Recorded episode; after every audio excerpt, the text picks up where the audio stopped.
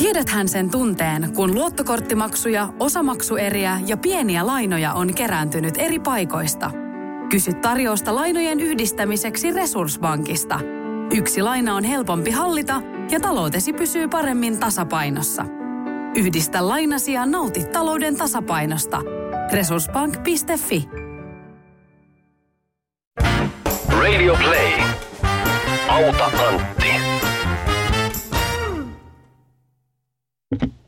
Ja sehän pyörii ja kaikki on niin kuin olla täytyy. Ja nyt otetaan pieni hörppy, varokaa. Kahvin asemesta on teetä, koska on myöhäisilta. Toivotetaan oikein hyvää, oikein hyvää, oikein hyvää, mikä ikinä onkaan aika, jolloin tätä podcastia kuuntelet. Täältä terveiset komerosta edelleen, tai pitäisikö sanoa jälleen. Me oltiin jouluna nimittäin Lapualla Suomessa sukuloimassa – ja aikaisemmissa jaksoissa mikkitelineenä toiminut suklaarasia on annettu pois, mutta ei kiropraktikolle niin kuin uhkasin, vaan suomalaiselle ystävättärelle täällä New Yorkissa. Suomesta on tuotu kyllä siis uusia suklaarasioita, mutta ne oli kaikki tosi huonon korkusia ja nyt tämä mikki lepää työkalupakin päällä. Ja tässäkin asento on jokseenkin huono, eli kohta on taas kiropraktikolle töitä. Kiitos sille kuulijalle, eräälle Amerikan eläjälle, joka neuvoo halvemman kiropraktikon pariin. Mä en kyllä tiedä, että pystynkö mä vaihtamaan, koska mun elämä muuttui tässä taas pari päivää sitten hirveän hyväksi, kun mä soitin sinne toimistoon, eh, kun mun piti sopia uusia aikoja, niin se vastaanotto rööki muu ja kysyi kolme kertaa, että who is it? Kun mä sanoin, että it's Antti Holma. Who? It's Antti Holma, what, what, who? Ja sitten mä lopulta huusin sille, että mä oon se suomalainen jätkä, jolla on man bun. Ja sitten se karjas, että ah, the fabulous one, my darling. Niin me, melkein jo tästä ilosta mä maksan ylihintaa ihan mielelläni. Meillä oli ihana joulu Suomessa, mutta se, olisi, se oli niin kuin joku tämmöinen ihmeellinen uni melkein. Ja niin se niin kuin olikin uni, mutta ei semmoinen lumiukko-elokuva uni, vaan enemmän semmoinen niin kuin ABCn pipariviinerin ajunen uni. Et jetlag oli sinne suuntaan mennessä niin hirveä, että multa meinasi tulla itku. Ja se on muuten hirveä tänne tultaessakin ollut nyt. Ja tuota, Suomessa se tarkoitti sitä, että minkä kielen taito ei meinannut riittää siihen, että olisi onnistunut selittämään miesparalleni, että mikä on vihreä kuula torttu. Varsinkin semmoinen, jossa se kuula on räjähtänyt siihen tortulle ja sitten se torttu on vielä palannut ja sitten kun se maksaa viisi euroa, niin miten selität ranskalaiselle tämmöisen asian? Jos jollakin on vinkkejä, niin otan vastaan. Toivottavasti teidän vuodenvaihde on mennyt hienosti. Eläimet ei ole vauhkoontunut, ettekä tuota, oksentaneet kollegan uuden poikakaverin kengille, niin kuin minä about 15-16 vuodenvaihdetta sitten.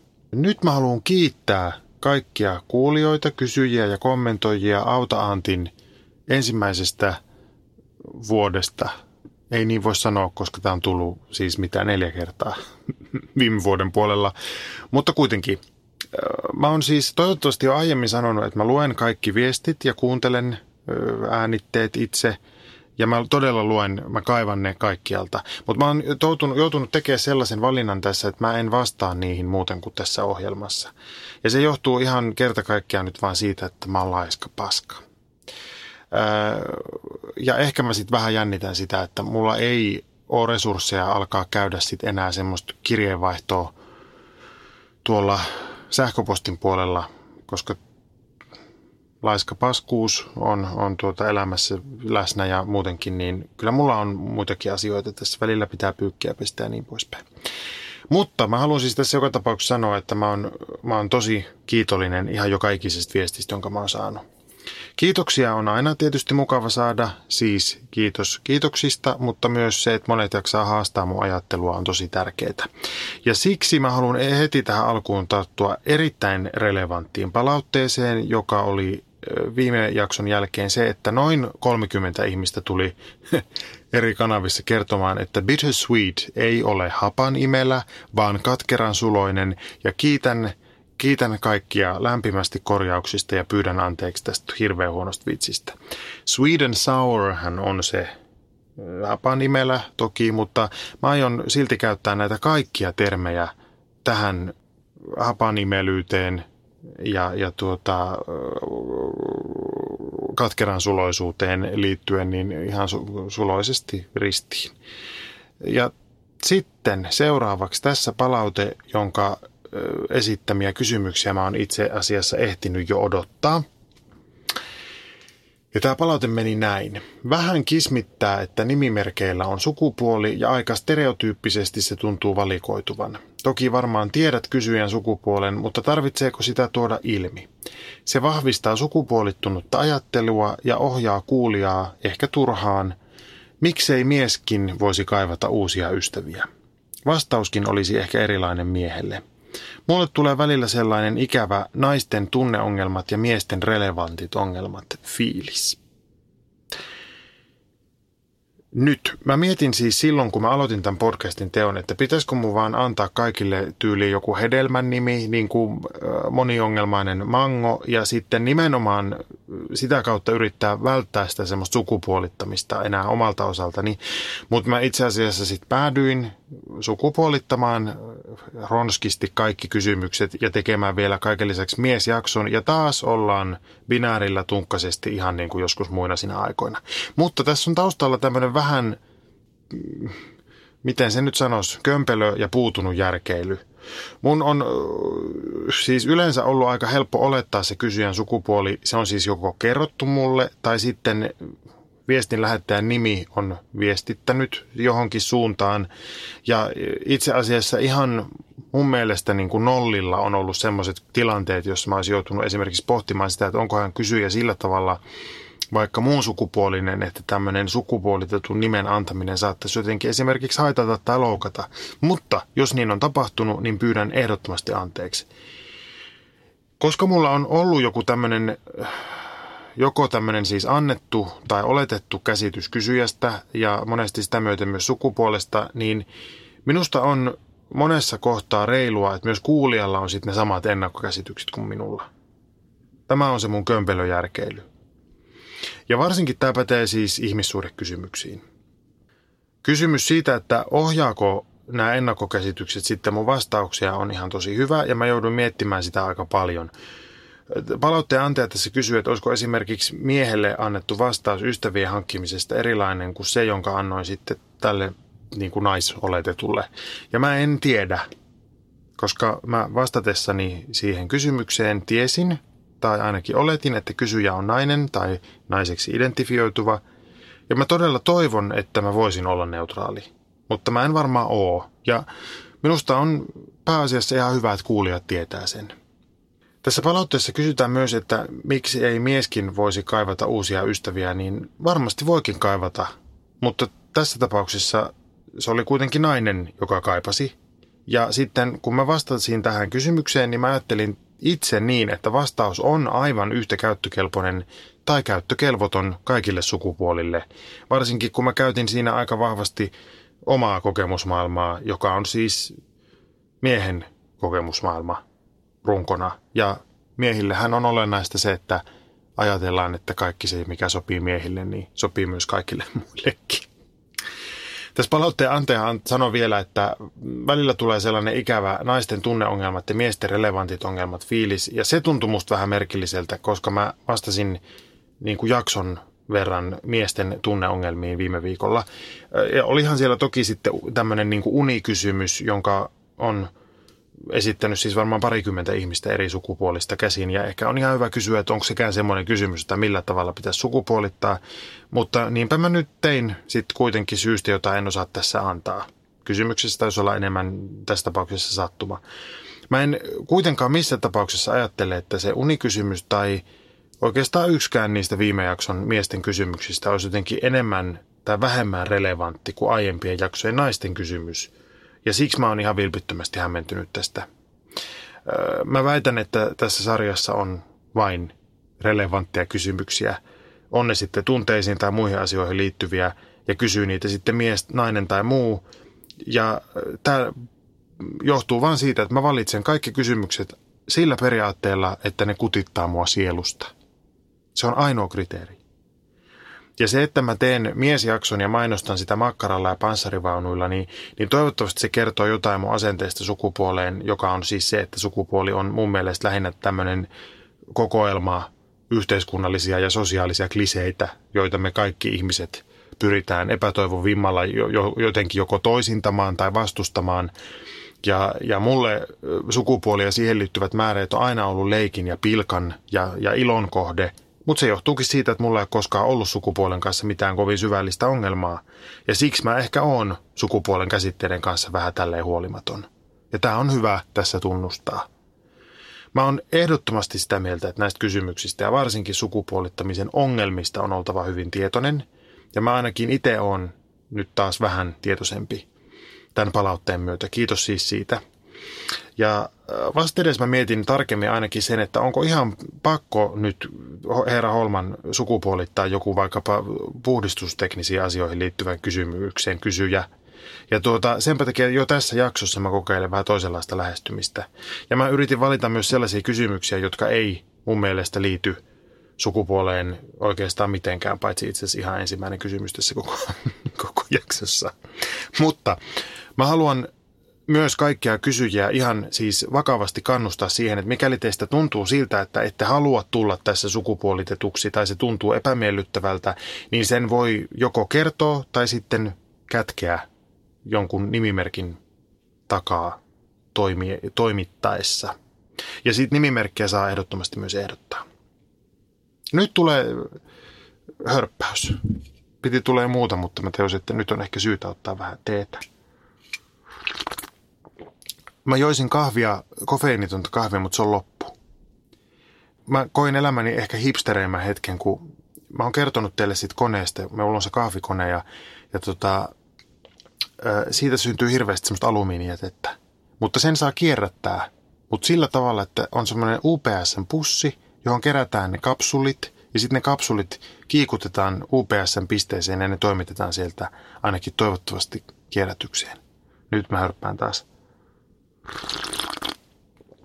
Ja tota, kun mä yhtenä päivänä hirmu touhukkaana semmoinen kierrätyskapsuli pussi kainalossa kävelin New Yorkin kadulla, niin mä ajattelin, että nyt mä taidan olla, mä oon saavuttanut semmoisen hipsteriyden tason jo, että kohta varmaan kasvaa viikset perseeseenkin. No niin, minä olen Antti ja minä autan. Varoitus. Kaikkia vinkkejä, mitä tässä ohjelmassa annetaan, saa käyttää vain omalla vastuulla, sillä vinkkien antaja, eli meikä Maria Piirtelö, ei ole minkään alan ammattilainen.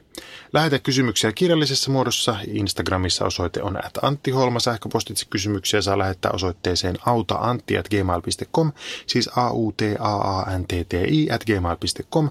Voit myös äänittää, videoida tai muulla tavalla kuunneltavassa muodossa toimittaa kysymykset mulle ja minä laitan ne sitten eteenpäin tänne. Miksiköhän tästä tuli tämmöinen mainosääni nyt? Siksi kun mä luen paperista suoraan. Sun ekaksi kepsi toppele ja just hyvin menee, kun lukee paperista suoraan. Sun ei tarvitse keksiä nimimerkkejä, minä keksin sen teille aina.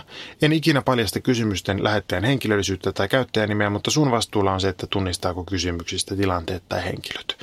Älä siis lähetä semmoista kysymystä, jossa sanotaan esimerkiksi, että mistä johtuu, että ähm, Agnen runtelema tyttäreni Kikka-Maria Bäriström, 14V, ei tule ollenkaan toimeen appiukkoni, maansiirtoyrittäjä ja Pielaveden Lionsien rahastohoitaja Iso Jorma Heikki Harman kanssa. Anteeksi. No niin, tänään puhutaan muun muassa häpeästä ja valkoisesta nahkasohvasta, mutta aloitetaan reippaasti perseestä ja mulkuista enemmän tai vähemmän kirjallisesti. Ensin öö, tuota, nämä perseet. Auta Antti. Olen jo pitkään pohtinut vastausta tähän kysymykseen. Jos kerran naisoletettujen peräaukkoon referoidaan kakkosena, toisen reijän ollessa ykkönen, miten on asianlaita miesoletettujen kohdalla? Heiltä kun puuttuu se ensimmäinen kolo. Olen useasti kuitenkin kuullut miestenkin kohdalla käytettävän termiä kakkonen, mutta missä logiikka? Terve kakkoskaikkonen, tässä vastaus.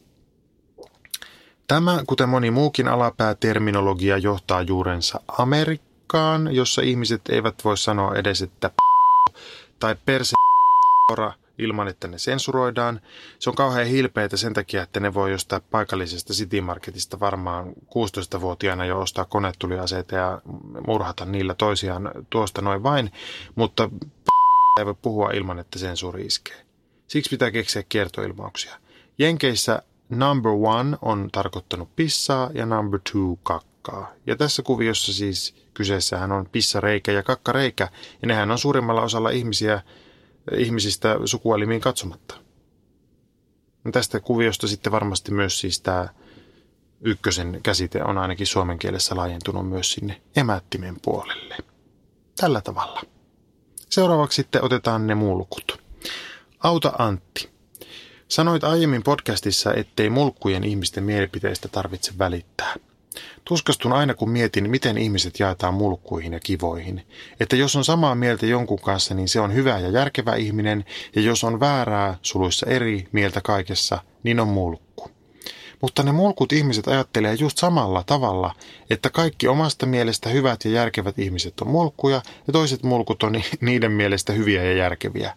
Mulkkujen mielestä varmasti mä olen mulkku ja se on vähän ahdistava ajatus, kun omasta mielestäni olen tietenkin tiedostava ja kiltti. Miten tämän kanssa sitten oppii elämään, jos haluaa joskus tehdä yhteistyötä ihmisten kanssa paremman maailman eteen? Miten niistä minun mielestäni mulkuista saadaan vähemmän mulkkuja? Nekin varmaan toivoisivat, että minä muutun erilaiseksi. Miten löytää mielenrauhan ja onnellisuuden tässä ristiriitaisessa maailmassa, jossa kaikki muutokset ovat tuskallisen hitaita? Terve mulkku Miettinen ja kiitos kysymyksestä. Tässähän oli siis sulla nyt suuri semanttinen Eli tämmöinen tuota, merkitysopillinen virheajattelu nyt käsillä kerta kaikkiaan. Eihän mulkku ole semmoinen ihminen, joka on väärää tai eri mieltä. Siis usein varmasti on niin, että sun mulkkuna pitämät ihmiset on eri mieltä sun kanssa, mutta ei eriävä, ei eriävä mielipide sinänsä ole mulkkuutta. Mulkkuus mun mukaan tapahtuu toiminnan syyden tasolla. Mä voisin esimerkiksi tässä nytten esimerkinomaisesti ihan nimillä kertoa sen, että ketkä kaikki suomalaiset on minun mielestä mulkkuja. Mutta tuota, mä väitän, että se tekisi niin kuin minusta mulkun, koska aivan erityismulkkuutta on semmoinen, että istuu jollakin tämmöisellä alustalla, kuten vaikkapa radio. siis nyt, nytkö se englannin kieli napsahti lopullisesti päälle. Kuten siis vaikka, piti sanomani radio tai podcast – ja tuota, mitä mä olin sanomassa? Niin, että, siis, ää, että on, on siis joku tämmöinen alusta, niin kuin radio tai podcast, ja sitä käyttää pelkästään siis tämmöiseen yksipuoliseen vittuiluun ja syyttelyyn. Mm, mun mielestä niin kuin kritiikki ja satiiri esimerkiksi on asioita, joihin tämä ei sillä tavalla päde, koska niissä se vittuilu on ainakin useimmiten punnittua. Mutta semmoinen, mitenkä se nyt sanoisi, semmoinen Twitter-näätäily, niin se on mulle selittämätöntä. Että joku käyttää päivänsä siihen, että käy jossain internetissä luettelemassa, että ketkä on, ketkä on paskoja, huonoja ja, ja, ja tuota, väärässä. Näinhän siis toimii suuri osa ihmisistä, mutta suurin osa ihmisistä on mulkkuja. Usein äh, mulkkuuden alla on kaikenlaisia epävarmuustekijöitä ja huonoa itsetuntoa ja niin poispäin. Mutta tuota, ei se silti tarkoita sitä, että mulkkua pitäisi jotenkin ymmärtää tai pyrkiä jotenkin muuttamaan. Tämmöisen nimettömän esimerkin mulkkuudesta mä annan nyt kuitenkin, oli se sitten mulkkuutta mun osalta tai ei. Mutta tuota, mulla oli aikanaan semmoinen kollega, ja on se tavallaan vieläkin kollega, joka oli tai on tunnettu muiden kollegoiden kesken siitä, että aina kun sen työpaikalle tulee uusi nuori näyttelijä, niin se istuu joku semikänninen ilta lähikapakassa sen nuoren viereen ja ensin on sille tosi ystävällinen ja sitten se lopulta vähän salakavallasti haukkuu sen. Tämä on tapahtunut siis mulle ja monille muille. Ja se johtuu tietenkin siitä, että tämä vanhempi kollega kokee olonsa uhatuksi, kun nuoret astuvat hänen alttareilleen. Ja koska se on siis itse tämmöinen entinen ensirakastaja, eikä todellakaan enää niin nuori lupaus, eikä itse asiassa lupaus enää ollenkaan, koska hänen kunnian päivänsä on menneet. Ja, ja ehkä se oli joskus nuorena hyvä, mutta joka tapauksessa sitten myöhemmin se mulkkuuntui ja pilas välinsä kaikki ja nyt se näyttelee huonosti ja vittuilee nuoremmille. Ja se on tavallaan sen tehtävä tässä maailmassa. Ja vaikka siellä olisi kuinka kaikenlaista tämmöistä tragediaa ja epävarmuutta ja epäoikeudenmukaisuutta ja, ja huonoa kohtelua takana, niin ei se silti tarkoita sitä, etteikö tämä ihminen olisi mulkku. Minä tiedän tämän oikein hyvin, koska mä oon itsekin ollut mulkku. Saatan olla jopa vieläkin. Mutta varmasti on ainakin ollut, koska mä oon siis jo internetin alkuaikoina, no ehkä ei nyt aivan internetin alkuaikoina, mutta sanotaan tämmöisen niin sosiaalisen median alkuaikoina tai ehkäpä sitä ennen mä oon jo kokenut sen semmoisen anonymiteetin suojista tapahtuvan mulkkuuden saastasen ilon. Meillä oli nimittäin teatterikorkeakoulussa semmoinen sisäinen intranet, tämmöinen verkko, jota pystyi käyttämään sieltä koulun koneilta. Ja siellä oli semmoinen anonyymi keskustelupalsta, jonka nimi oli muistaakseni Kuiskaaja. Ja mä olin siellä aivan hirveä mulkku. Mä nautin siitä, että mä osasin verbaalisesti rangaista ääliöitä ja, ja mä tappelin siellä mielestäni idioottien kanssa ja rakastin sitä, kun mun sanat osuu tosi pahasti. Tämmöinen sadismi johtuu tosi usein siitä, että kokee itse jonkinlaista kyvyttömyyttä ja epäoikeudenmukaisuutta omassa elämässä ja kokee sitten tehtäväkseen rangaista tai, tai syyttää muita siitä omasta kyvyttömyydestään. Ja edelleen siis tämä sama viesti. Se, että jollakin on syy sille mulkkuudelle, niin ei tarkoita sitä, etteikö se olisi mulkkuutta. Ja tämä pätee siis myös muhun ja suhun, rakas kuulija. Tämä anonyymi keskustelupalsta kuiskaa ja lopetettiin jo äh, ennen kuin mulla oli alkanut mennä paremmin elämässä. Ja mä huomasin, että ylipäätään se ilo, mitä tuommoisesta niin kuin internetissä tapahtuvasta viharunkaamisesta saa, niin ei ole oikeita iloa eikä se tuota mitään hyvää kenellekään. Ja tämä on nyt vähän tämmöinen ällöttävä elämäntaito-opas viisaus, mutta mä väitän, että se on totta.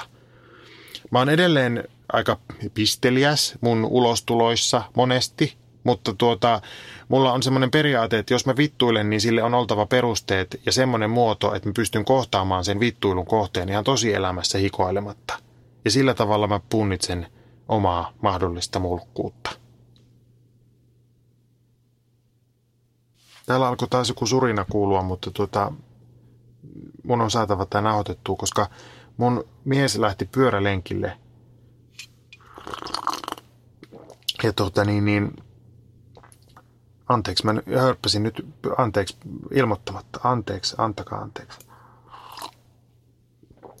Missä mä olin oikein menossa? Koittakaa kestää näitä huminoita.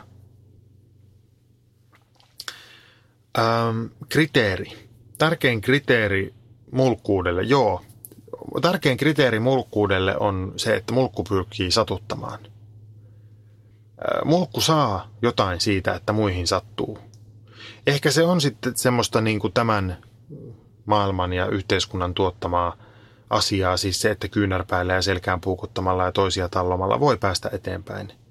Mutta mulkku nauttii siitä, että hänen sanoillaan ja teoillaan on loukkaava ja tuhoava vaikutus. Tämä ei kuitenkaan siis tarkoita sitä, että jos sä loukkaannut jonkun sanoista, että se sanoja olisi mulkku. Jos sun pomo sanoo sulle, että tuota, voisitko tulla ajoissa töihin ja mielellään ei aina niin hirveässä darrassa, niin vaikka sä loukkaantuisit siitä ja vaikka se satuttaisi sua, niin se ei vielä tarkoita sitä, että se, se pomo on mulkku. Itse asiassa sä oot vähän mulkku, koska sä et tee sun töitäsi. Ja sehän on kaikista vaikeinta mulkkuutta, se tunnistaa se oma mulkkuus. Mutta jos se pomo pyytää koko henkilöstön paikalle ja kertoo, että sen takia, että sä oot alkoholisoitunut ja heikko paska, tänään koko firmassa haisee tulehtunut perse sun jäljiltä ja tuota, käskee sua laulamaan anteekspyyntölaulun ja pomppimaan haarahyppyjä samalla niin pitkään, että sä laattaat, niin tuota, todennäköisesti silloin sun pomo on mulkku. Ja siksi se mun aikaisempi ohje siitä, että mulkkujen mielipiteistä ei kannata välittää, on tosi hankala semmoisessa tilanteessa, kun se mulkku on sun esimies tai tyyliin puoliso. Silloinkin yleensä kyllä kannattaa hankkiutua niistä eroon, mutta se, jos mikä, on helpommin sanottu kuin tehty. Lähinnä mä tarkoitan sitä, että jos joku ihminen sun omassa ympäristössä jatkuvasti aiheuttaa sulle tai sun läheisille pahaa oloa, niin kyllä siitä kannattaa mieluummin minusta pyrkiä eroon kuin pyrkiä muuttamaan sitä. Kas kun todelliset mulkut harvoin tajuaa sen itse, että ne on mulkkuja. Ja, ja siinä säkin mulkkumiettinen, eli kysymyksen kysyjä, oot aivan oikeassa, että se semmoinen subjektiivinen noidankehä tässä pyörii. Mulkkuuden kokemus on tosi usein vastavuorosta. Ja nyt vasta sun varsinaiseen kysymykseen. Miten tämän kanssa sit oppii elämään, jos haluaa tehdä joskus yhteistyötä ihmisten kanssa paremman maailman eteen? Ehkä tämmöisenä vähän utopistisena ehdotuksena heitän tässä nyt semmoiset varmaan kaikista parhaat, parhaimmat tulokset paremman maailman suhteen saa silloin, kun pyrkii tekemään yhteistyötä, pää, yhteistyötä pääasiassa vähemmän mulkkujen ihmisten kanssa. Mä tiedän, että tämä on utopiaa just siksi, että suurin osa joutuu tahtomatta jatkuvasti olemaan tekemisissä hirviöiden kanssa työn tai vaikkapa sitten sen parisuhteen kautta. Siis, että on joku kauhujen opettajahuoneen paha vesa, jota pitää väistellä, tai vielä pahempaa, jos se on se rehtori. Tai sitten jos vaikka appiukko on ihan kauhea ja asuu vielä lähellä ja tulee käymään kysymättä, niin en mä oikeastaan tiedä, mitä semmoisessa tilanteessa voi muuta tehdä, kuin yrittää olla välittämättä niiden mielipiteistä. Mä nimittäin vähän kyynisesti ajattelen itse niin, että ihmisiä ei kannata ylipäätään pyrkiä hirveästi muuttamaan. Ja se johtuu vähän, tai itse asiassa täysin semmoisesta ajatuksesta, että kukaan ei ainakaan muutu, jos sitä käsketään muuttumaan. Jopa silloin, kun ihminen itse tietää, että se muutos voisi olla oikein ja hyvästä, niin se voi olla tosi vaikeeta. Ja mulle itsellekin tapahtuu semmoinen ihan kohtuuton vastareaktio silloin, jos joku pyytämättä tulee neuvomaan mulle asioita – vaikkapa esimerkiksi sanotaan nyt kasvisruokavalion kanssa, josta mä tiedän, että se on hyvästä. Ja mä siis yritän tehdä itse koko ajan pienempiä ja isompia valintoja, että mä välttäisin eläinperäistä ruokaa. Mutta silti sillä siunaamalla, kun joku tulee viisastelemaan mulle, että kuule sinäkin oot syövän sairastanut ihminen, että kannattaisiko vähän katsoa enemmän, että mitä sinne suuhun panee, niin saman tien se reaktio mulla on siihen ainakin pään sisällä se, että haistakaa kaikki salaatin purjat, pitkä vittu. Minä käyn solariumissa nyt ensimmäisenä ja sen jälkeen lennän jumbojetilla pihvifarmille ja sukellan sisäfileeseen. Vaikka tämmöisessä reaktiossa ei ole tietenkään mitään järkeä. Mutta ylipäätään tämmöisessä neuvomisessa, jota minäkin tässä koko ajan teen, niin voisi pitää nyrkkisääntönä sen, että neuvoa kannattaa silloin vasta antaa, kun sitä neuvoa kysytään. Nyt mun mies tuli kotiin. Yes. Okay. Oh, he, from here. You mean uh, San Pellegrino?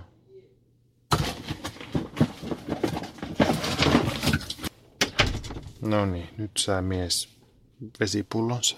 Missä mä olin menossa? Raivo. Raivo lukee mulla täällä paperissa. Niin, joo, aivan. Eli tuota, joo, raivoa äh, syntyy siis siitäkin, kun joku natsi yrittää syyttää mua esimerkiksi nyt sitten vaikkapa vähemmistöasioiden esille tuomisesta. Ja silloin se raivo on sitä luokkaa, että ei siinä enää keskustella niin kuin minkään osapuolen kanssa. Ja, ja mun mielestä sen takia mulkkujen ja myös niiden ei-mulkkujen, mutta vastakkaisten mielipiteiden kanssa pärjää, kun tunnustaa ne omien vakaumusten ja elämänkatsomusten e, tai elämänkatsom, moi hyvä ne aika elämänkatsomuksen ja, ja ajatusten vastasiksi, ja sitten pyrkii toimimaan niin, ettei ne saisi maailmassa tai ainakaan omassa maailmassa enää enempää tilaa. Keskustelu ja toisen ihmisen muuttaminen muut, tai muuttamisen tavoittelu – harvoin johtaa yhtään mihinkään hyvään ja yleensä asiat vaan kärjistyy. Tästä esimerkkinä vaikkapa nyt joku homovastainen kristillisdemokraatti. En minä henkilökohtaisesti muuta maailmaa sillä, että mä tuohdun ja suutun ja itken sitä, että se on sitä mieltä, että minä menen viheltää helvettiin mun miehen kanssa – ja, ja sitten samalla vielä tuhoon koko perinteisen avioliittokäsityksen siinä helvettiin mennessä. Niin, niin kai mä voisin soittaa sinne eduskuntaan ja pyytää jotain audienssia ja mennä jotenkin tippalinsissä juttelemaan siitä, että eihän me nyt sentään helvettiin voida olla menossa. Mutta tuskin se mitään muuttaisi. Ja miksi sen pitäisi muuttaa yhtään mitään? Mun henkilökohtainen kanta on tämä. Minä en mulkkujen, metsäläisten enkä uskovaisten mielipiteistä ole kiinnostunut, enkä heidän hyväksyntäänsä kaipaa, enkä tarvitse ihan samalla tavalla kuin ei varmaan hekään minulta lupia kysele. Ja mä suosittelen tätä samaa lähestymistapaa ihan kaikille. Seuraava kysymys. Miten saada valkoisesta nahkasohvasta jälleen valkea? Nyt otetaan vähän teetä. Tervehdys sohvasoininen. Valkoisen nahkasohvan puhdistus käy parhaiten sillä tavalla, että etsitään semmoinen vähän sitä sohvaa suurempi polttouuni. Sitten laitetaan se sohva kokonaisuudessaan sinne uuniin. Ja ostetaan tilalle jonkun muun värinen sohva, jolla ei jokainen elämän jälki näy likana ja jolle voi istua paljalla perseellä ilman ihan hirveitä tunnetta siitä, että tästä voi nyt jäädä muisto. Nahkaa ei voi syväpuhdistaa. Ja jos sulla ei ole kuitenkaan tämmöistä uunia, sohvasoininen, niin älä käytä myöskään – oliiviöljy-etikkayhdistelmää, jota usein suositellaan tämmöisenä tee se itse vinkkinä nahkan puhdistamiseen. Nimittäin nahka imee sen öljyn ja vaikka se saattaa se nahka tuntua tämmöisen öljykäsittelyjäljiltä pehmeältä, niin ajan myötä se öljy alkaa hajottaa sitä nahkaa. Pari tippaa saippuatonta hellävarasta puhdistusainetta eikä ylettömästi vedellä lantraamista, niin saat ainakin sen sohvan puhtaaksi sitten sitä viimeistä matkaa varten sinne uuniin. Seuraava kysymys. Mun kysymys on se, että miten käsitellä häpeän tunnetta. Mulle on sattunut semmoisia tilannekomediasarjoista tuttuja toilailuja, asioita, jotka on vaikka perustunut väärinkäsityksiä ja myöhemmin sitten hävettänyt. Olen yrittänyt miettiä niitä läpi, jotta kertaus veisi sen häpeän voiman siitä, mutta mun kohdalla se ei toimi, vaan saa mut traumatisoitumaan jokaisen mietintäkerran jälkeen enemmän. Ehkä se on vain niin, että pitäisi laittaa se ego nurkkaan ja vaan hyväksyä osaksi identiteettiäni, että mä toilailen, mutta koska tunne häpeästä on kuitenkin oman pään sisällä, niin uskon, että mä voin vaikuttaa siihen. Totta kai voi olla, että muutkin häpeää mun puolesta, ja luultavasti niin tekevätkin, mutta loppupeleissä mä päätän häpeänkö itse, niin siksi mä uskon, että mä voin vaikuttaa tähän jatkossa. Sä oot niin julkisessa työssä, miten sä käsittelet häpeän tunnetta ja mokia, ja semmoisia mokia, jotka saa sut yleisellä paikalla irvistää yhtäkkiä, kun ne muistuu mieleen. Auta Antti. Ai ai ai ai, häpeä huttunen. Ensimmäisen kerran tässä sarjassa, hyvät kuulijat, mä voin sanoa, että nyt mä oon ekspertti. Enkä ehkä niinkään häpeästä selviämisessä kuin sen häpeän tuntemisessa, mutta joka tapauksessa. Mä mietin, että mistäköhän tätä oikein voisi lähteä purkamaan. Ja tässä tulee heti alkuun sitaatti Muistatteko Elimäen tarkoituskirjan? Se oli mulla vessalukuemistossa vuosikaudet ja, ja tuota, sitten joku lainasi sen ja se hävisi. Että jos kuuntelet senkin rosvo tätä lähetystä, niin laitas tulemaan. Siinä oli siis ideana sama kuin tässä alkuperäisessä englanninkielisessä Meaning of Life-kirjassa. Eli kirjoittajat oli keksinyt sanakirjaomaisia selityksiä suomalaisille paikannimille, tai siis itse asiassa nimenneet suomalaisilla paikan nimillä vielä nimeämättömiä ilmiöitä. Kirjaa saa siis ilmeisesti jossain muodosta jonkinlaisena painoksena tänä päivänäkin, me suosittelen sitä kaikille.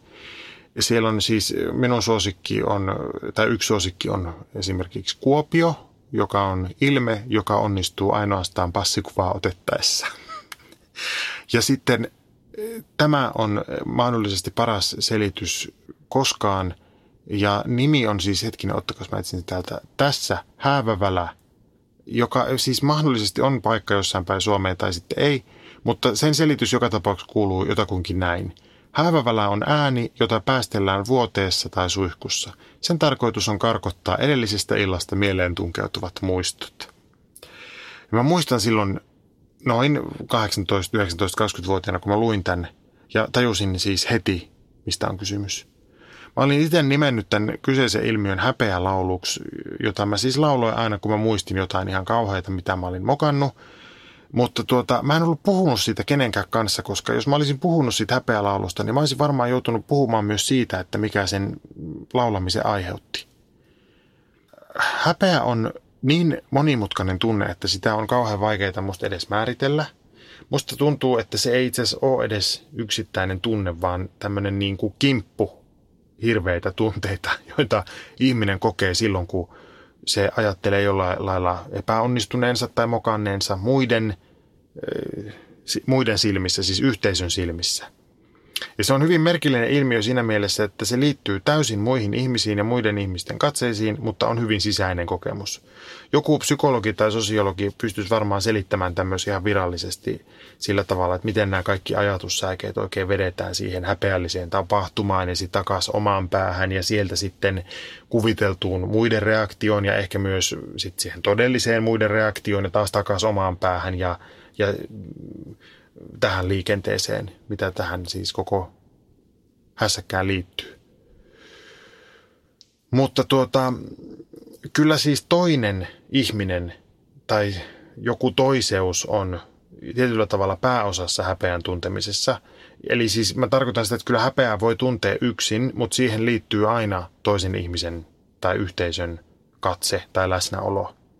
Siis yksinkertaisesti niin, että jos sä pieraset sun himassas vahingossa, niin ei se kyllä varmaan hävetä. Mutta pierasetpa vahingossa jossain meditaatiokurssilla, johon sun tuore heila on sut tuonut vähän niin kuin romanttisessa mielessä, niin kyllä alkaa tuntua nimittäin.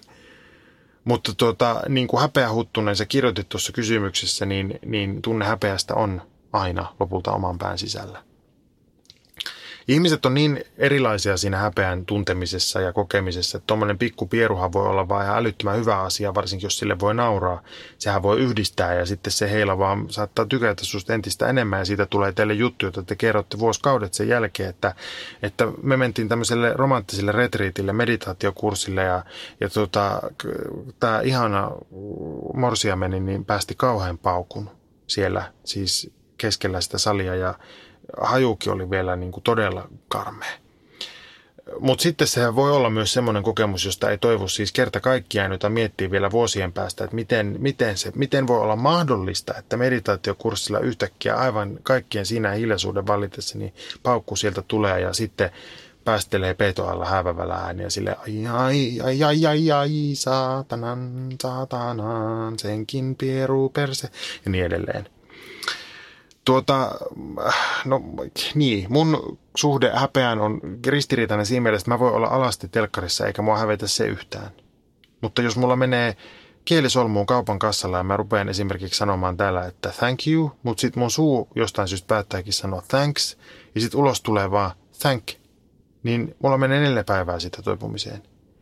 Ja yhtenä päivänä kävi niinkin, että mä pudotin punttisalilla tangon naamalle – kun mä makasin siis selälläni tuossa penkipunneruspenkissä.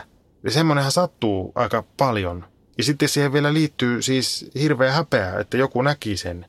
Mutta tuota, itse asiassa siinä on semmoinen ristiriitainen kuvio siinäkin, että se, että se sattuu, se naamalle pudonnut tanko, niin se jollain tavalla jopa helpottaa sitä häpeää, koska omassa päässä käy ihminen, tai ainakin mä käyn jatkuvasti semmoista oikeudenkäyntiä, että jos on niin helvetin tyhmä, ettei saa sitä tankoa takaisin paikalle, vaan tiputtaa sen naamalleen, niin silloin on ihan oikein, että vähän sattuu.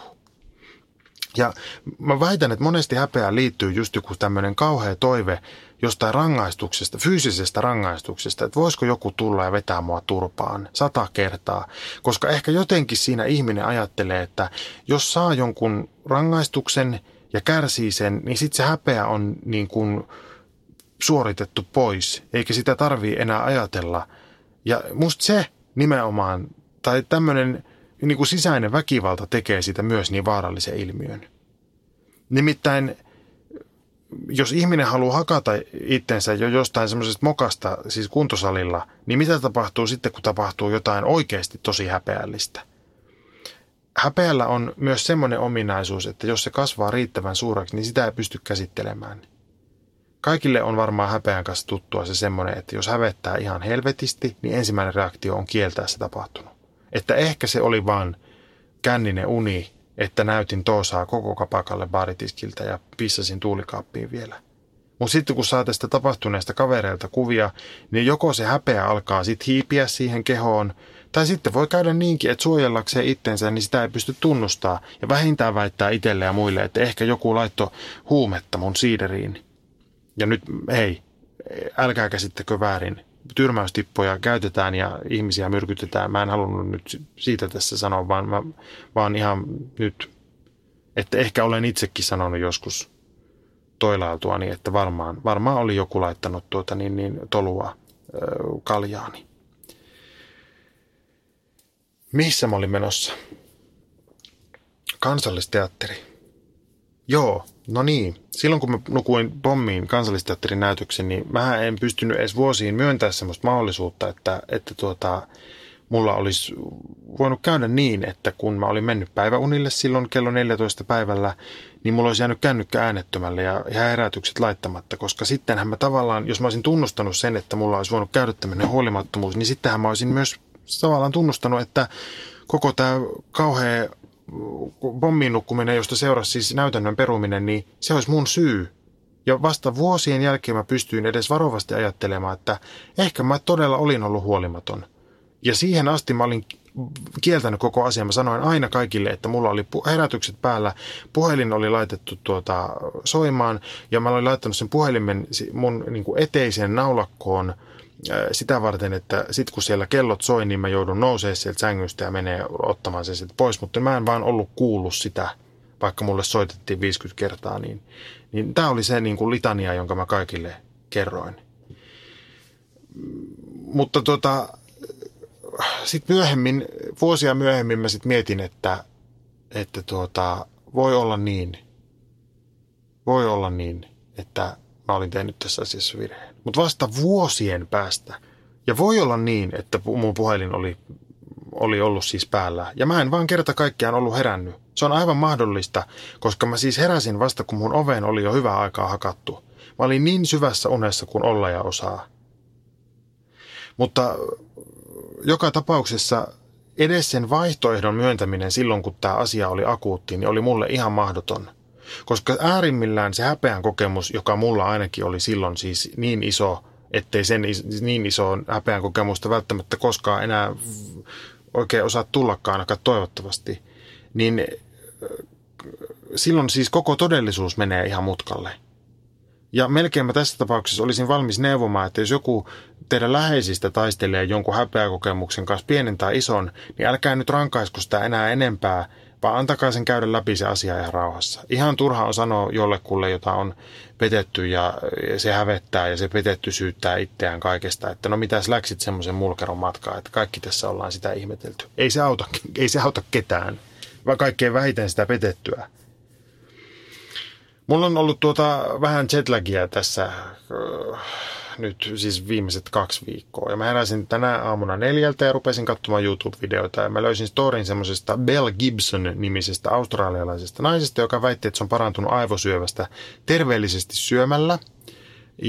Ja sen pohjalta se siis aikanaan joskus 2010, vai olikohan senkin jälkeen, joka tapauksessa siis jo vuosia sitten kirjoitti keittokirjan ja kehitti jonkun tämmöisen appsin ja tienasi puoli miljoonaa. Mutta sitten kävi ilmi, että ei sillä ole koskaan ollutkaan mitään syöpää. Ja kaikki on ollut ihan keksittyä. Ja mä katsoin sitten semmoisen kauhean Australian 60 minuuttia ohjelman, jossa se Mimmi ei edes suostunut pahoittelemaan. Se syytti jotain aivan keksittyjä ihmisiä, joita kukaan ei ollut siis saanut kiinni kommenttia varten, että niitä ei todennäköisesti ole siis edes olemassa. Ja sitten kauheinta siinä ohjelmassa oli se, että se ei osannut kertoa edes omaa ikäänsä, koska se oli valehdellut senkin. Siis ihminen ei osaa kertoa, minkä ikäinen se on, koska se ei tiedä, että mikä kaikista niistä valheista sen kannattaisi nyt tässä tilanteessa valita. Ja mä tuijotin sitä semmoisen myötähäpeän ja kauhun vallassa, ja tiettikö, jotenkin mä ymmärsin sitä belleä. Vähän samalla tavalla kuin mä ymmärsin Axel Smithia, ja nyt mä sanon heti, että älkää käsittäkö väärin. Mä en ymmärrä, enkä halua edes ymmärtää kusettamista tai jotain salakuvaamista ja ylipäätään rikollisuutta, mutta sen mä pystyn ymmärtämään, että häpeä voi aiheuttaa semmoisia asioita, että todellisuus muuttuu niin täysiä – että ihminen alkaa keksiä tapahtumia, joita ei ole tapahtunut, ja jopa ihmisiä, joita voisi siitä omasta tilanteestaan syyttää. Koska jos se häpeä on tarpeeksi iso, niin sen myöntäminen ei kerta kaikkiaan onnistu ilman, että aivan kaikki levii käsiin. Joskus siis menneenä aikoina niin tuohtuneet tädit hän sanoi, että eikö se osaa edes hävetä, kun joku teki jotain tuhmaa. Häpeämättömyys oli just semmoinen luonteenpiirre, joka oli joka oli sopimaton ja siihen liittyy yleensä joku semmoinen villielämä tai muu, muu tuhmuus. Aina löytyy ihmisiä, jotka vähät välittää sosiaalisista normeista ja tekee kaikkeensa, että voisi rikkoa niitä. Ja minusta sellainen häpeämättömyys voi usein olla siis tosi ihailtavaa ja rohkeita, mutta häpeämättömyys voi olla myös sitä, että ei lainkaan välitä enää kenestäkään muusta kuin itsestään tai tekojensa seurauksista puhumattakaan, niin kuin esimerkiksi tämän Bell Gibsonin tapauksessa, että ei osaa edes hävetä, koska se häpeä on niin valtava, että oma psyykekään ei anna enää periksi myöntää, että on tehnyt väärin. Tai sitten tietysti on aina mahdollista, että on kerta kaikkiaan vain psykopaatti, jolla ei ole toimivaa tunneelämää. Sekin on tietysti mahdollista. Mutta ehkä se ei ole aina se ensimmäinen vaihtoehto, niin kuin nykyisin tuntuu olevan heti, kun joku käyttäytyy omituisesti, varsinkin julkisuudessa. Niin aina se on, se on sosiopaatti tai psykopaatti heti. Ja ehkä tota, sekin on musta kiinnostavaa niin kuin häpeään liittyen, että, että siihen liittyy, mm, tai sen, sen niin kuin näkyy sillä tavalla yhteiskunnassa, että semmoinen tietynlainen häpeämättömyys on sitä, että on kauhean normaalia yhtäkkiä olla hirveän epäkohtelias. Aiemmin suomalaiset esimerkiksi saattoi olla paljon rasistisempiakin yleisellä tasolla kuin tänä päivänä. Ja se liittyy niin kuin paljon siihen, että ihmisiä ei ollut niin kuin sitä vähänkään koulutettu. Mutta tietyllä tavalla mä väitän niin, että ihmisillä niin kuin minun nuoruudessa oli semmoinen tieto siitä, että on asioita, joita ei saa sanoa ääneen – vaikka niitä pitäisikin jotenkin tosina tai todellisina. Että ne kannattaa pitää siellä niin sanotusti siellä kahvipöydässä. Ja sehän ei yhtään vähennä sitä, että joku rasismi olisi yhtään sen niin kuin jotenkin vähempi asia. Ei suinkaan, mutta ehkä sit, silloin siinä oli jonkinlainen semmoinen hyvä puoli, että oli joku sordiino, että jollakin tavalla se yhteisö valvoi sitä ihmisten käyttäytymistä. Mutta nykyisin tuntuu siis päinvastaiselta. Jos ennen siis Irma ja Jorma tuli kaupunkiin ja näki ulkomaalaisen näköisiä ihmisiä, niin Irma pukkasta Jormaa kylkeä, että nyt et ala osoitella ja ihmetellä, että nyt ollaan ihmisten ilmoilla.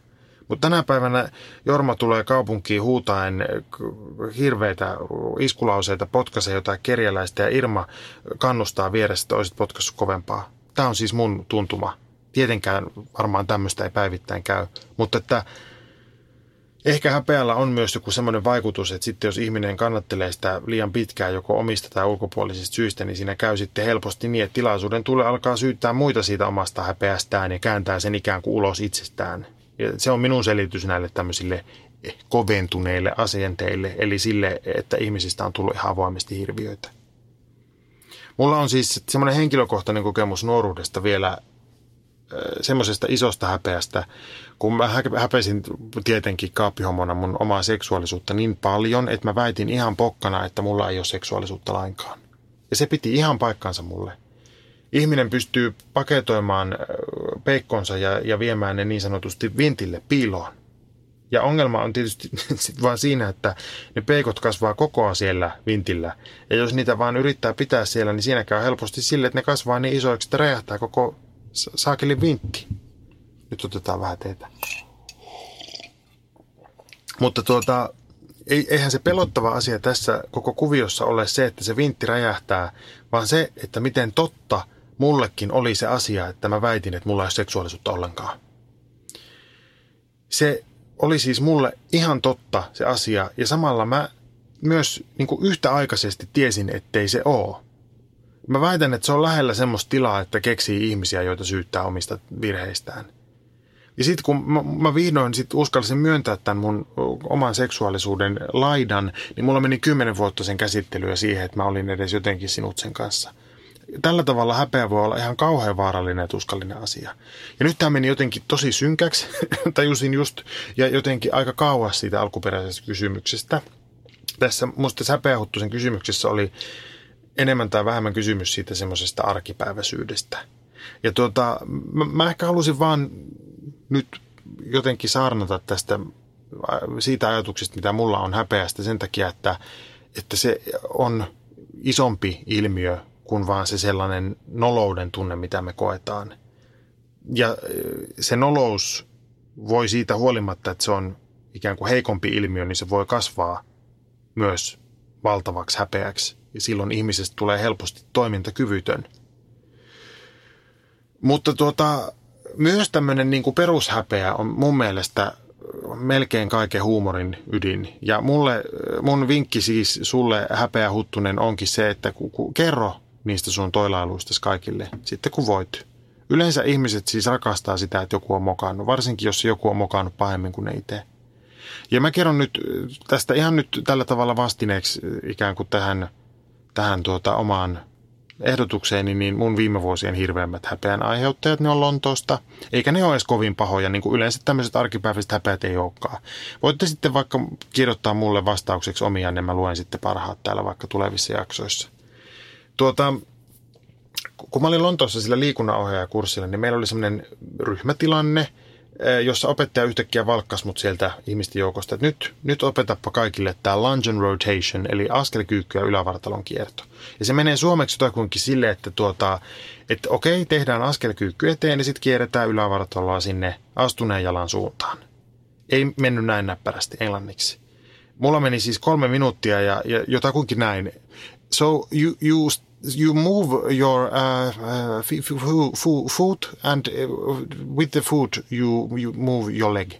And you bend from the knee so that the behind leg also uh, uh, it stays like uh, in in a st straighter position but also it's not uh, completely straight uh, so it bends also a little. So both legs bend, spend, uh, but the one in in front a, a little bit more, and so it's a lunge, and then rotation with your upper body. So hold your arms like this, and then uh, rotationate your body. Um, uh, in in direction of the other direction that is not the direction of the leg that is behind you. So there is lunge and rotation.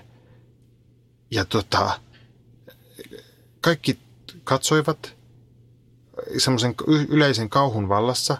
Pahinta oli opettajan ja sitten mun parhaiden luokkakavereiden semmoinen ymmärtävä katse, että nyt, nyt on jätkä suossa – se ymmärtävä katse on vielä pahempi kuin se, että joku alkaisi katella maahan tai jopa nauraa. Koska silloin, jos joku nauraa, niin silloin siihen voi sentään yhtyä ja todeta, että nyt, nyt tämä menee ihan reisille mulla tämä homma. Tämä oli tuota, semmoinen, että se koko loppukoulupäivä meni vähän sumussa ja sitten bussimatkalla kotiin niin alkoi ne häävävälät, että voi saatana, ai ai, vittu, holmaa, miksi et osaa puhua, ai vittu, ja sitten sitten toinen kertomus, joka oli kanssasi Lontoossa ja liittyy kanssa kouluun, mutta tällä kertaa kouluun hakemiseen. Ja jotkut mun Instaliven katsojista saattaa muistaa tämän, koska mä oon kertonut tämän siinä. 2016 mä muutin Lontooseen ja mä olin aivan sikamaisen poikki. Ja mä en tajunnut oikein mistään mitään. Silloin oli kesä, alkukesää ja mä olin ehkä kaksi viikkoa siellä pyörinyt ja niin väsyneenä, että se, se väsymys alkoi kääntyä mulla semmoisiksi niin ylikierroksiksi, nyt mun täytyy ratkaista tämä mun elämä ja yhtäkkiä mä olin siis jo hakemassa semmoiseen lontoolaiseen leffakouluun tuottajalinjalle aivan tohkeissa, niin mä pääsin jopa jatkoon siellä ennakkotehtävien pohjalta. Ja sitten mm, se tarkoitti siis sitä, että koitti haastattelupäivä. Siinä oli semmoinen systeemi, että jatkoon päässeet kokeilla, että haastateltiin ja sitten syksymällä oli vielä semmoinen koko viikon kestävä valintakoeleiri. Tai olisi ollut siitä haastattelusta jatkoon päässeille. Se oli siis yksi maanantai se haastattelu ja mulla oli niin koko sen viikonlopun, se edeltävä viikonloppu semmoinen vähän outo olo, että tässä on nyt jotain niin kuin vialla tässä mun hommassa. Ja mä en oikein tiedä, että, että mitä se on. Ja se, mikä siinä oli vialla, niin oli se, että mä en valmistautunut yhtään siihen haastatteluun. Siis en yhtään. Mä en tehnyt yhtään mitään.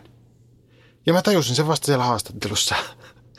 Mä menin siihen haastatteluun niin kuin Suomessa johonkin, menisin Suomessa johonkin nettilehden mitä kuuluu haastatteluun. Ja tota, kolme minuuttia sen, sen kouluhaastattelun alkamisen jälkeen mä tajusin, että mä en itse asiassa tiedä tästä ammatistakaan yhtään mitään. Mä en tiedä brittien leffamaailmasta mitään, enkä mä oikein tiennyt niistä mun omista ennakkotehtävistäkään hirveästi, koska mä olin tehnyt niin sokeena ja kiireessä.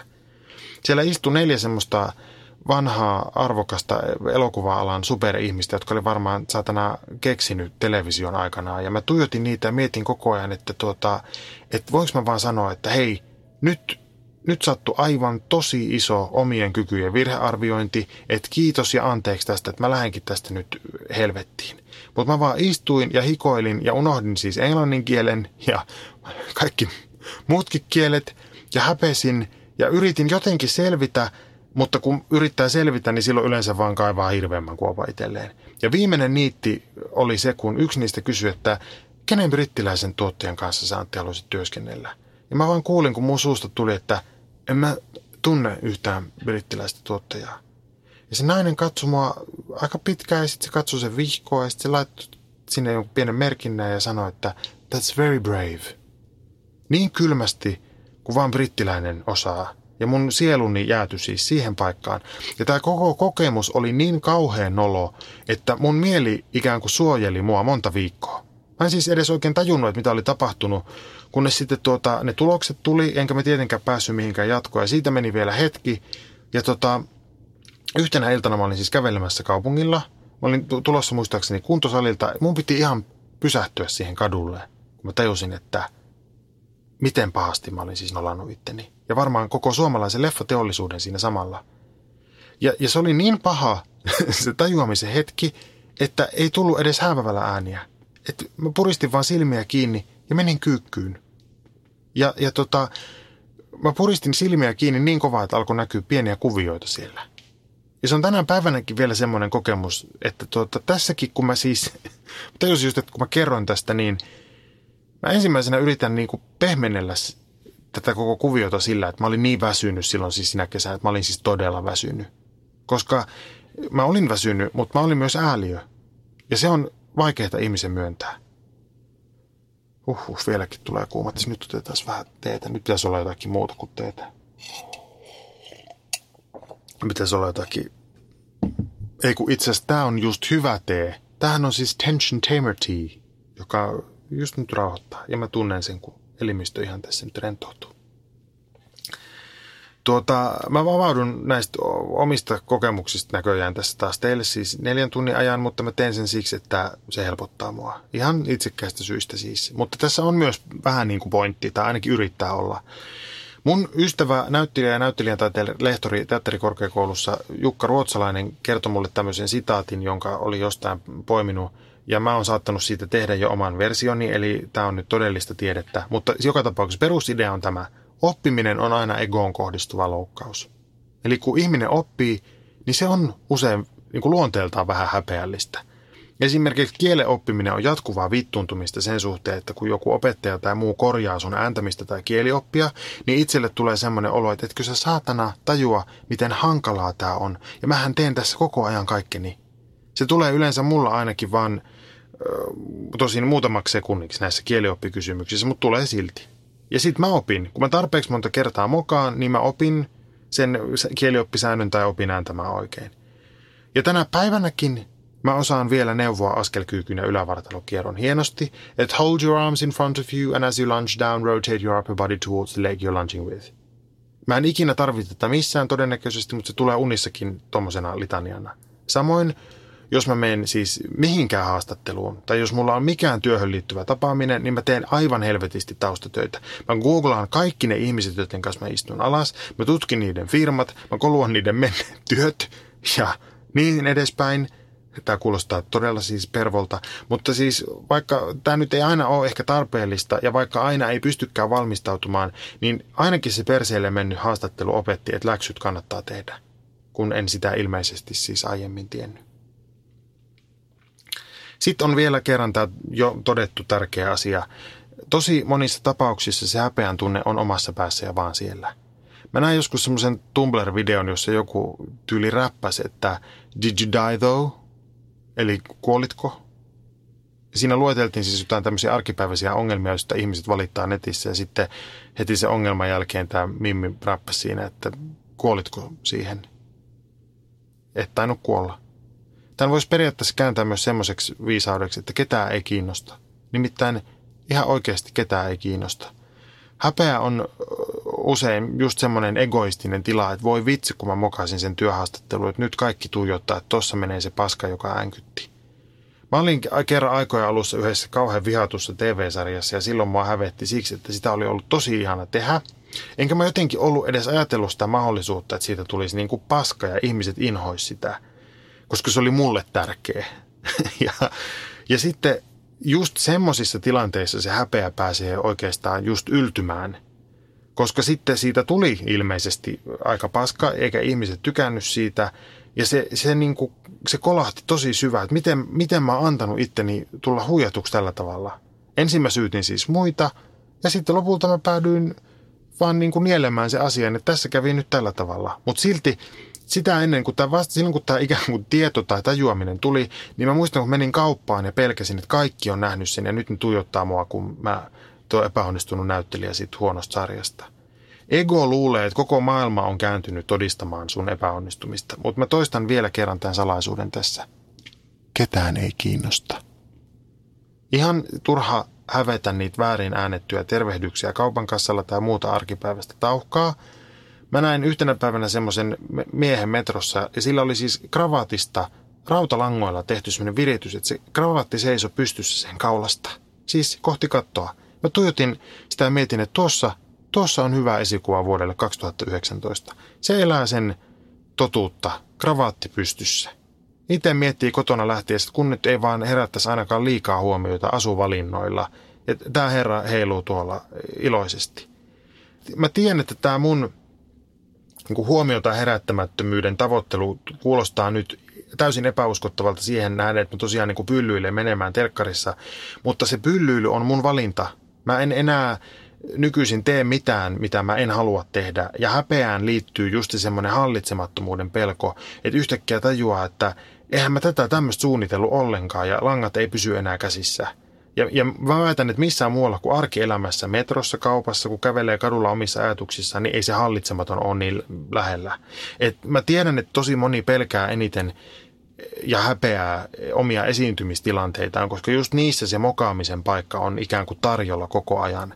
Mutta mä väitän, että kaupan kassajono on paljon vaarallisempi. Että siinä kun pudotat kolikot lattialle, niin saat kaikkien huomioon, eikä siinä huomiossa ole mitään sympatiaa. Esiintymistilanteessa kuitenkin useimmiten mä väitän, että periaatteessa on.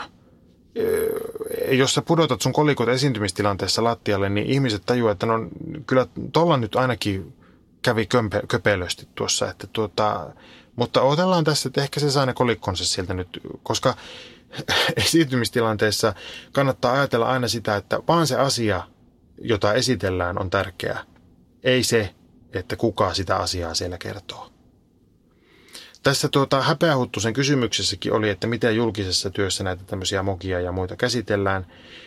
Ja improvisaatiossa on semmoinen yksi perussääntö, vaikka mä en nyt improvisaation suurin ystävä olekaan, mutta joka tapauksessa tämä on semmoinen, jonka kaikki voi opetella. Moka on lahja. Siis virhe on aina uusi mahdollisuus jonkin kiinnostavaan.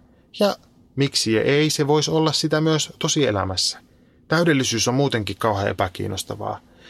Se, että säkin häpeä huttunen oot jotain toilailun, niin se tekee susta vaan ihmisen. Ja mä oon pahoillani siitä, että mä puhuin tässä nyt tosiaan neljä tuntia omista kokemuksista ja sitten lopulta mä en edes osaa vastata siihen kysymykseen, että miten jostain häpeäkokemuksista pääsisi yli muuten kuin sillä tavalla, että kun mä tosiaan tuossa alussa puhuin siitä, että mulla oli 18-vuotiaana selvää, mitä ne hävävällä äänet tarkoittaa, niin en mä kyllä nyt enää muista, että mitähän mä oon silloin 18-vuotiaana hävennyt. Et ehkä aika auttaa tässäkin. Ja sitten ehkä voi etsiä aina sen videon, jos se Kirsi Almsiira putoo tuolilta suorassa uutislähetyksessä. Kirsi on ihana, kun se nauraa heti siinä. Se sen nauru pelastaa siis maailman. Ja ajatelkaa, minkä lahjan se antoi kaikille sillä videolla. Siitä tulee saman tien hyvä mieli, vaikka siis periaatteessa mä en tiedä, voiko uutisankurille käydä kusisemmin kuin että tuoli menee alta. Mutta kyllä sitä Kirsiä varmasti se hävetti, mutta kyllä se sitä myös nauratti. Että semmoisella asenteella mun mielestä tässä nyt sitten reippaasti häveite vuoteen 2019. Kiitos kun kuuntelit. Ensi viikolla niin tuota, sitten taas kahvitellaan. Oikein kivaa. Noin. Pim.